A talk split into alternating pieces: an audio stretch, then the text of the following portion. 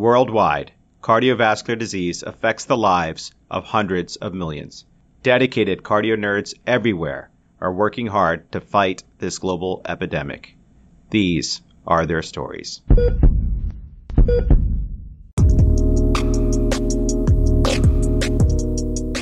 Hey, cardio nerds. My name is Rick Ferraro, and I'm a Hopkins internal medicine resident, where I will also soon be a cardiology fellow and a diehard cardio nerd. I'm very excited and proud to announce that I will be chief for House Taussig in the upcoming Cardio Nerds Academy. I'm so excited and honored to work with my co-chiefs, our 13 bright and talented Cardio Nerds Academy fellows to learn, produce, disseminate, and study digital education for everyone. So stay tuned for a bright future in nerdy asynchronous medical education. We hope you enjoy this incredible episode, part two of our discussion with hypertension expert Dr. Luke Laffin, where we'll learn all about evaluation for secondary causes of hypertension, approach to resistant hypertension, interventional antihypertensive procedures, and a note on cardiac rehabilitation. Make sure to check out part one in the Cardio Nerds feed if you have not already. Before we get started, I also wanted to take a minute to drop a quick plug and introduce you all to a really exciting project we've had in the works for some time the Cardio Nerds Journal Club. This will be an opportunity to discuss a recent publication and learn via an interactive Twitter conversation with experts, learners, and sometimes co authors. More information is to come, but our first journal club will be on February 9th at 9 p.m. Eastern Time, where we will be discussing the strength trial. Can't wait to see you all there. We thank you for subscribing to and supporting the Cardio Nerds. This podcast is not meant to be used for medical advice. The views expressed here do not necessarily reflect the opinions or policies of our employers. Hey, cardio nerds. Just got back seeing four patients while you all talking about Mrs. Sato. Dan, Amit, you didn't tell me cardiology fellowship would be this busy. Glad to be here though. here it goes. Deanna Troi is a 28 year old woman who presents for routine pap smear and is found to have stage 2 hypertension. After an evaluation, she's diagnosed with fibromuscular dysplasia affecting her renal arteries. Next is Jadzia Dax, a 48 year old woman with a history of systemic sclerosis who presents with acute severe hypertension with a blood pressure of 220 over 118 millimeters per mercury associated with acute kidney injury and pulmonary edema. She has evidence of hemolysis, thrombocytopenia, and schistocytes were seen on her blood smear. She's diagnosed with scleroderma renal crisis and she was started on an ACE. Next is Jonathan Archer, a 42 year old male with a recent onset of hypertension refractory to calcium channel blockers, thiazide, diuretics, ARBs, and a beta blocker. He's diagnosed with Conn syndrome with bilateral idiopathic hyperaldosteronism. He was also started on spironolactone. And finally, I saw Wesley Crusher, a 21 year old male with hypertension discovered during a sports physical. He has a brachial femoral pulse delay on exam and a marked blood pressure difference between his arms and his legs, which amplifies with treadmill testing. Aortic coarctation is confirmed on a CTA and he's undergoing successful stenting.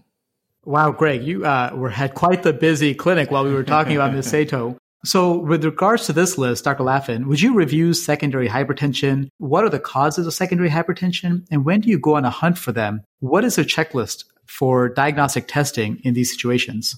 Yeah, that's uh, that kept you busy there, Greg. I think that's uh, a whole medical textbook worth of secondary causes of hypertension, and it's really important. Okay, to at least think about these, not only for board exams, etc., but we're definitely going to see some of the more common causes frequently. There's all kinds of causes. I like to think about common causes versus really uncommon causes when I'm thinking about secondary workup for hypertension, because you can always go and send a bunch of labs off and try and do that in these individuals. But really thinking about the high yield ones is going to be most important. So when you think about the really common secondary causes of hypertension, at the top of your list has to be primary aldosteronism. Um, and I'll get back to that because I think it's just so important. Um, and especially as cardiologists, we tend to overlook it. So I'll talk about that in a sec. We know that renal parenchymal disease is technically a secondary cause of hypertension and obviously cause renal disease, decreased GFR, etc. But we know that renal disease unto itself is a secondary cause of hypertension, technically. In the cardiology realm,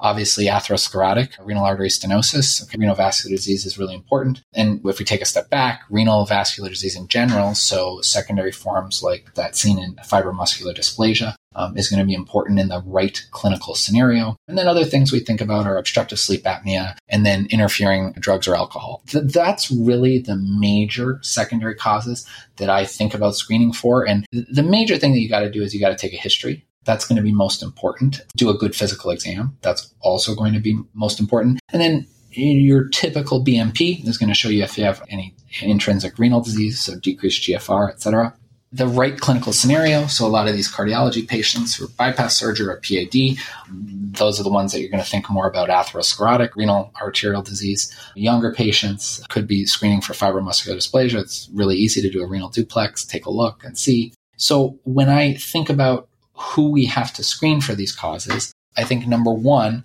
you want to be liberal in when you send re- testing for renin and aldosterone. Okay. Now, important for cardiologists to know, it's not renin, it's renin. Otherwise, the nephrologists make fun of you if you say it. I've been getting it wrong all this time. I, I, was getting it wrong until like my second year of fellowship, and and then a wise cardiologist said, "Laffin, wise up, you got to say it correctly." So it's renin, and I think rennin is like a uh, some enzyme or something in the cow's stomach. Yeah, it's it's renin. So you screen for renin aldosterone, and a lot of times we don't. In these individuals, I don't stop or change their medicines. Okay. And the reason for that is that those people that are most going to benefit from treatment for primary aldosteronism or for excess aldosterone secretion are the ones where it's still going to be positive when we check for it. Okay. You can always stop their medicines at an alpha blocker, at a calcium channel blocker eh, if you're really concerned in the future. But so I'm pretty liberal with screening in, in that sense. You also got to look at when you're thinking about screening is look for target organ damage. Okay. If they have target organ damage out of proportion to what we would expect with their degree of blood pressure elevation, which is prominent in primary aldosteronism as well, that's when you want to do a little bit more digging as well. Now, the way I like to think about it is 90% of hypertension that we're going to see is a primary hypertension. Then we have this subset, about 10% is secondary hypertension. And but amongst that 10%, the vast majority is going to be undiagnosed either primary aldosteronism or at least excess aldosterone secretion. We are all taught in med school that you need to use the aldosterone renin ratio, and that'll give you the answer. We know that's really not the case. A really nice paper published uh, pretty recently. It was about a thousand patients, four academic medical centers. They looked at a variety of patients, normotensive, stage one, stage two hypertension, resistant hypertension, they sodium loaded them, okay, to try and suppress aldosterone, which sodium will do. And then they measured renin and aldosterone. And what they saw, which is what makes sense, is it's a spectrum of disease. It's not like pregnancy, okay? It's not binary. You are or you aren't. There's a spectrum of disease. And once we reach a certain threshold, we call it primary aldosteronism. And we think those patients we should be a little bit more aggressive about screening for potential interventions, surgical intervention, et cetera. But it's definitely a spectrum of disease. That's why spironolactone a component of it why spironolactone was so effective in the treatment of resistant hypertension when we talk about the pathway 2 trial so important to understand from that perspective when we're talking about primary aldosteronism it's easy enough to screen for renal arterial disease as well. It's just an ultrasound. What you really want to be keeping an eye on, though, for secondary causes in general is really early hypertension. So if people develop it before the age of 30, you should definitely be looking at secondary causes. Obviously, if they have uh, treatment resistant hypertension, we should be looking at that. One tip off is thinking about diastolic hypertension in elderly patients. Actually, I just picked up a primary aldosterone on a patient just uh, a couple weeks ago for this. She's like 70, 75 years old, and all of a sudden her diastolic blood pressures are getting into the 95 to 100 millimeters of mercury range. That's not normal. We know that from in a Western diet, from about the age of 18 up until about 50, 55, systolic and diastolic blood pressure rise together.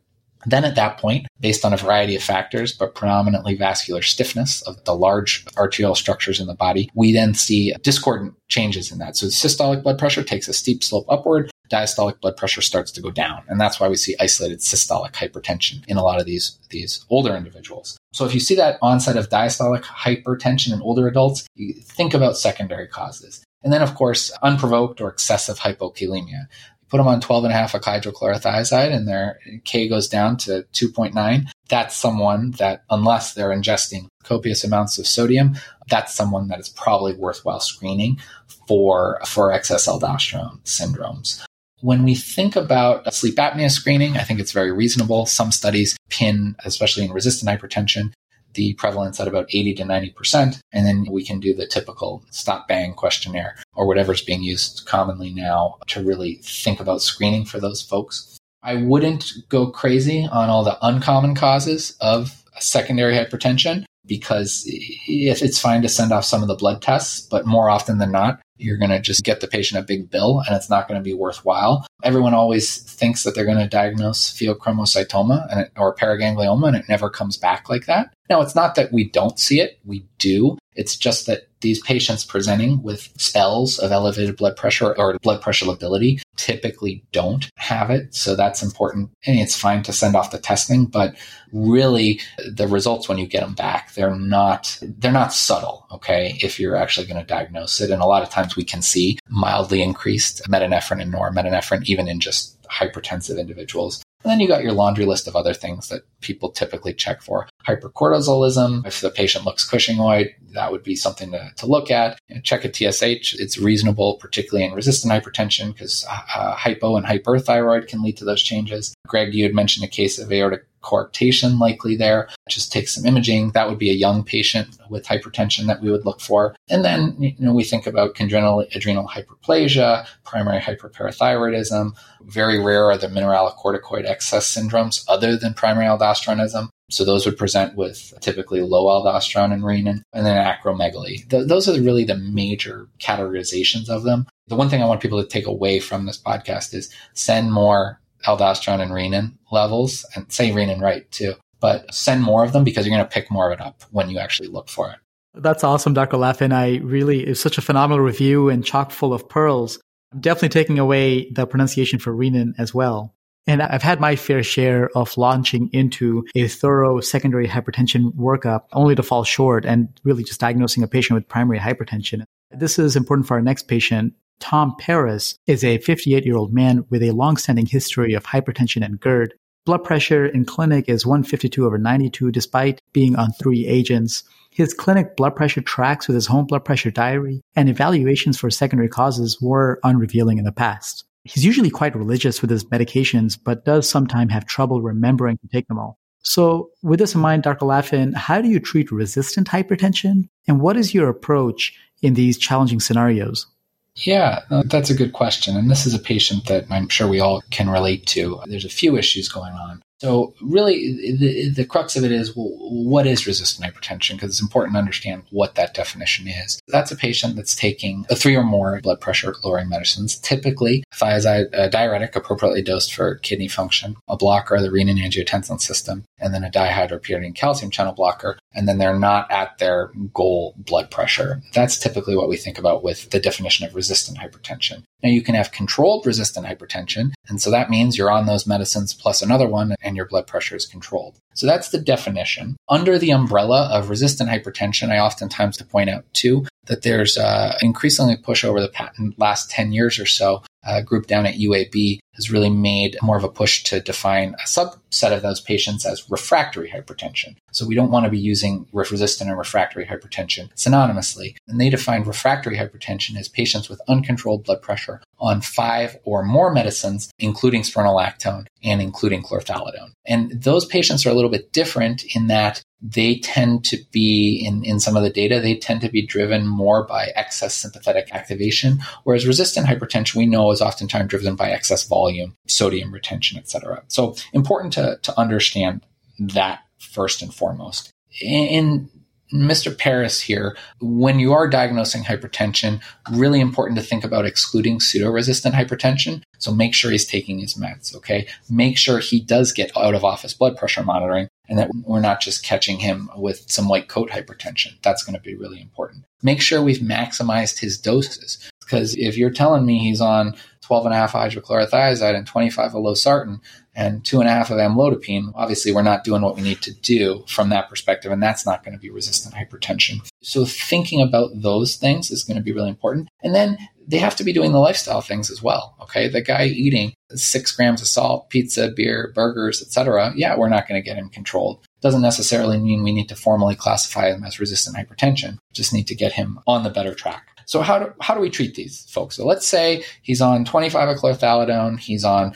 80 of telmisartan, and he's on 10 of amlodipine, and his blood pressure is still elevated. And he says, Doc, I'm really good with taking my medications. We monitor his out of office blood pressure with 24 hour ABPM, and then he's followed up with some home blood pressure monitoring or self blood pressure monitoring, and, and that's still elevated. Well, then we can classify him as resistant hypertension. And there's actually really good randomized control trial data for its treatment. And that's the use of spironolactone. And this comes from, I believe it's 2015 in the Lancet. It was the Pathway 2 trial. And what it was looking, it was comparing fourth line therapy for uncontrolled hypertension. So it was either spironolactone that they, they got, doxazosin, or placebo.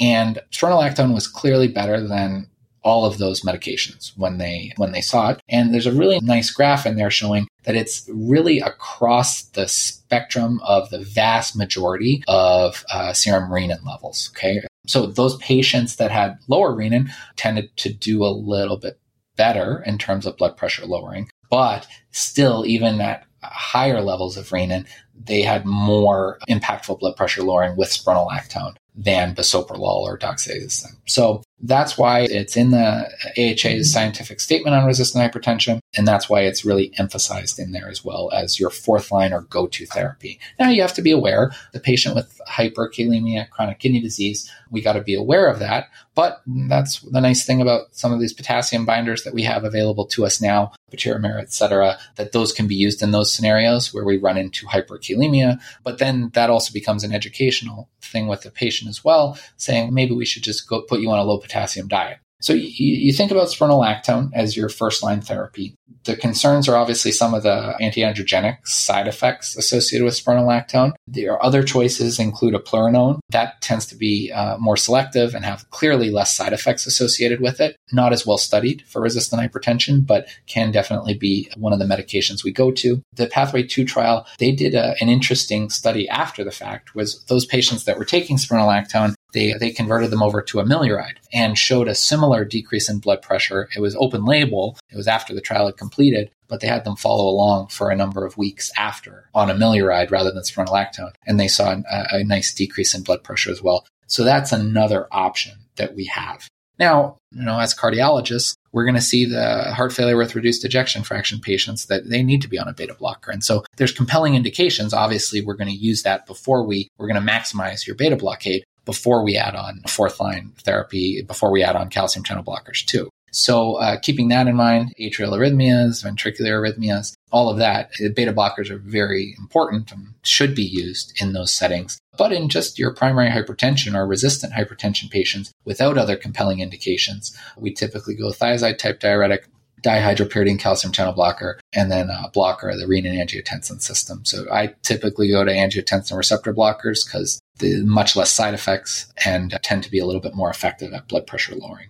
So that's how I think about resistant hypertension and refractory hypertension. Your, you know, your question about patient adherence to medications is, is really interesting. There's a few ways that we, we can really enhance that that have been shown. One is fixed dose combination therapy, and that's why it's really being pushed in the guidelines. If you can tell patients just take that pill in the morning and it's got two medicines at moderate doses, you're going to get more effective blood pressure lowering than uh, one medicine at a very high dose, and you're going to get better compliance than the patient taking two medications. So fixed dose combination therapy can be really helpful. Having patients monitor the blood pressure at home is also a good way because they have the data right there. They know if their blood pressure is high. So they're going to be more amenable to taking medicines in that setting. One thing that's also important to think about when you're prescribing these medications is to think about how we dose them and when we dose them. Now, you want to try and dose them at times where you're going to minimize side effects more than anything else.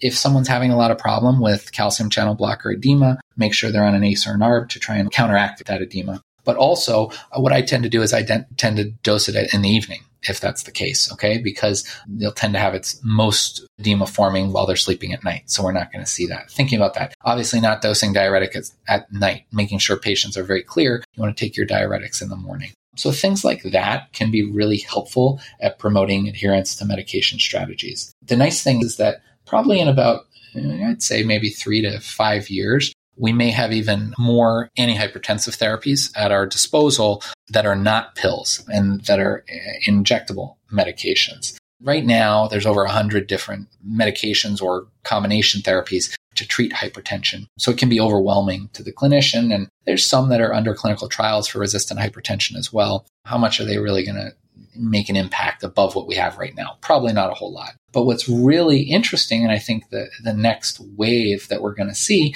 is uh, small interfering RNAs, particularly for angiotensinogen.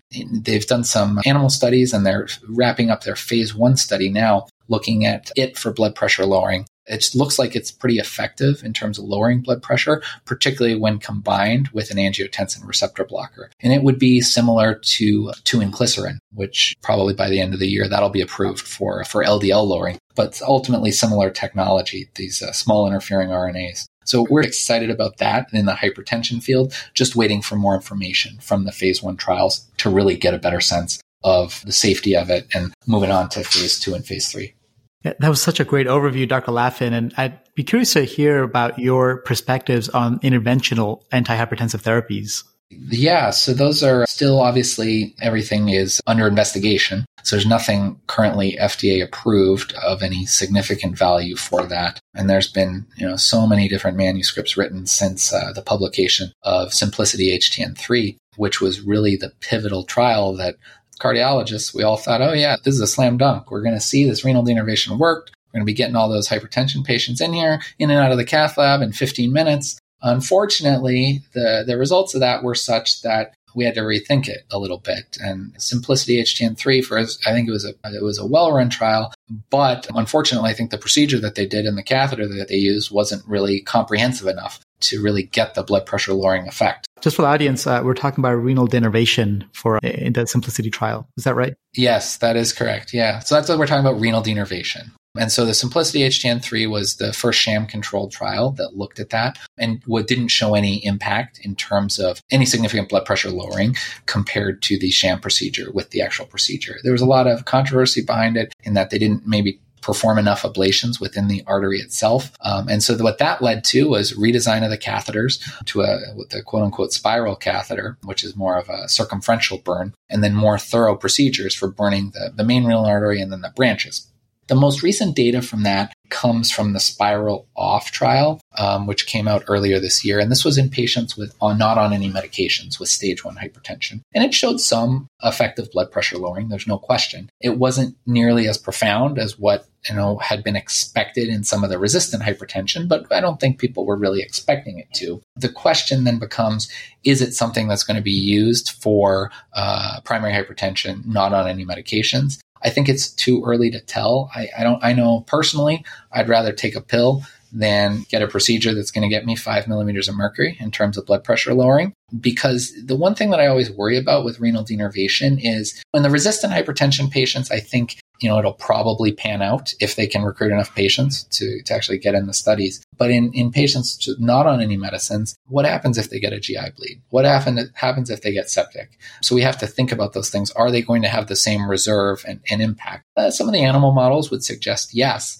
But if we're doing it in young people over the, the course of time, are we going to see that? Are they going to need repeat procedures? We don't know. The data would suggest no at this point. But if people are living 10, 20, 30, 40 years longer, will they potentially need, need more renal denervation procedures? So overall, the jury's still out on renal denervation. I think it's going to, it clearly shows efficacy in lowering blood pressure, but the question becomes, is the juice worth the squeeze? And, in my opinion, not at this point, based on the available data, but we'll see. Um, there's one other interventional therapy that's uh, that's sort of interesting and still in clinical trials. And it fits in this class of endovascular baroreflex amplification. And it's the, the CALM 2 trial. Um, it's a takeoff from the original CALM First in Man trial, which was published in the Lancet a few years ago. And what it is, it's a device that sits within the carotid artery. Um, and it's, it's like a scaffold essentially that is pliable and moves with, with systole and diastole and deforms the carotid baroreceptor and really tricks the brain into thinking that the blood pressure is higher than it actually is, and then technically should bring down blood pressure. Um, this is in its FDA pivotal clinical trial, uh, still recruiting for that, but that's another interventional therapy that's on the horizon and may, uh, you have to be careful about it, it may prove to be effective in terms of blood pressure lowering long term, particularly in resistant hypertension individuals. Yeah, I think it's going to be really interesting to see over the next few years where we land in terms of this percutaneous options for blood pressure control. Dr. Laffin, thank you so much for all the great information you provided to us today. I'm really excited and feel comfortable tackling patients who have uncontrolled hypertension and also being able to address patients who come in with newly diagnosed hypertension as well. I also think it'd be a great opportunity to briefly touch on your role as the director of the Cardiac Rehabilitation Center here at the Cleveland Clinic. One of the star patients of this series, and actually one of the most touching stories I've been able to hear on this podcast, is about Mr. Kanak Amin, the head of the nuclear lab here at the Cleveland Clinic he actually gave us his perspective as a heart patient in episode 39 of the podcast. He told us that cardiac rehab following his STEMI hospitalization was one of the most helpful aspects of his care. Um, one of the most touching things he said was, I think cardiac rehab is one of the greatest things people can do. Dr. Laffin, would you like to say anything with regards to what goes on in the cardiac rehab and how it helps our patients? Yeah, that's so nice to hear that. Yeah, so I'm medical director of cardiac rehabilitation at the main campus of the Cleveland Clinic. And really, cardiac rehabilitation is a great resource um, for patients following any type of percutaneous intervention, MI, CABG, valve repair, valve replacement. The other indications for it are angina, um, as well as heart failure with reduced ejection fraction that's symptomatic with an EF of less than 35%. Cardiac rehabilitation oftentimes you know, even a lot of doctors, even cardiologists think, oh, it's just getting on a treadmill. It's more than that. It's a supervised exercise and educational program um, that takes place over a three month period, typically 36 sessions. Okay. You do about three sessions a week for about 50 minutes to an hour and you're monitored by our by a wonderful team typically of nurses exercise physiologists to really maximize your exercise tolerance and really try and improve that and also to educate regarding common risk factors for uh, the progression of cardiovascular disease, educate on hypertension, diet, blood glucose control. All of those things can be really important. And so that type of cardiac rehabilitation, which we technically classify as phase two cardiac rehabilitation, phase one is in the hospital. Phase two is that initial intensive program after one of these acute insults or events it's a really great opportunity for a lot of our patients who may have been pretty sedentary beforehand to get in a like-minded scenario. They, they're monitored on telemetry while they're exercising, blood pressure is checked while they're exercising. They build almost a community sense. They're in it together. They want to get to those 36 sessions because we know that patients that complete all 36 sessions do better than those that complete less than that. So there's a real emphasis, a real group activity. The, the great part about it is that we have a lot of patients that continue on into phase three cardiac rehabilitation, which is it's essentially exercise. Okay. But they come back and they've been coming back for years. And it may not be three times a week, but maybe they'll do a lot of exercise on their own and they'll come back and see our wonderful team here once a week, once every couple weeks and, and check in and do their exercise.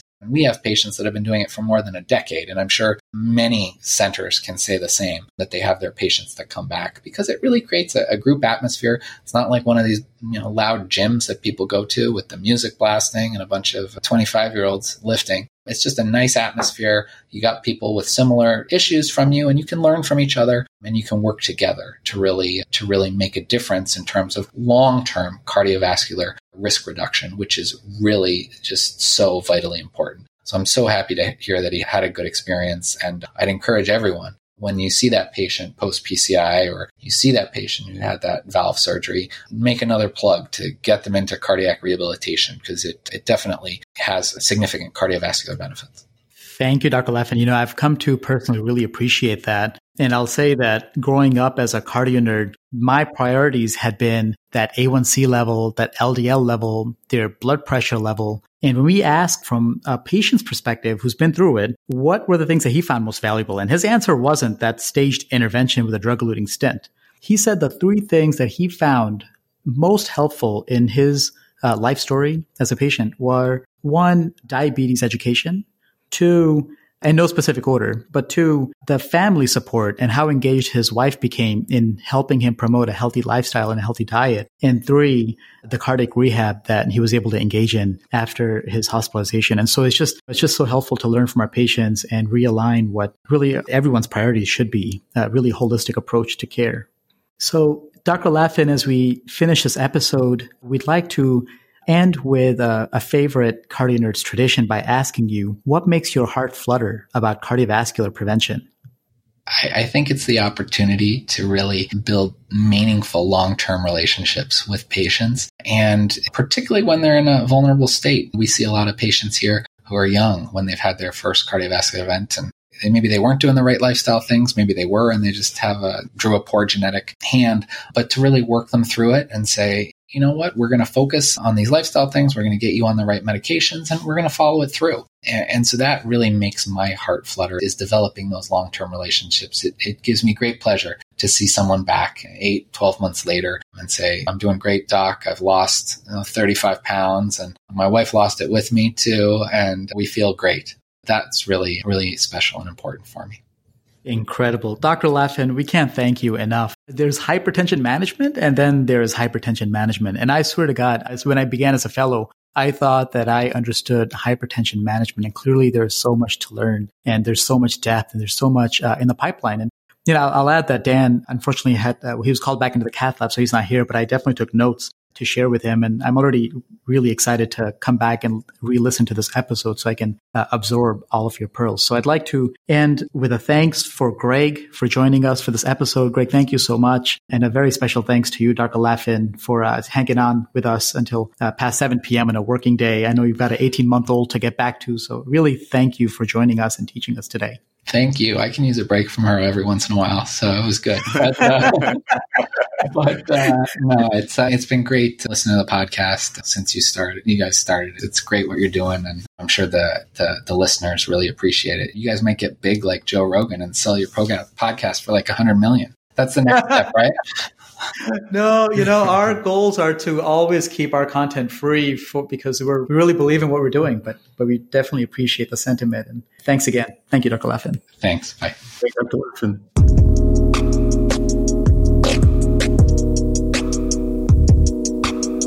Hi, this is Amit Khera. I'm president of the American Society for Preventive Cardiology and professor of medicine, director of preventive cardiology at UT Southwestern Medical Center. I want to first thank the Cardio Nerds podcast. What an amazing job these folks do, and really thankful that they've elected to do this prevention series.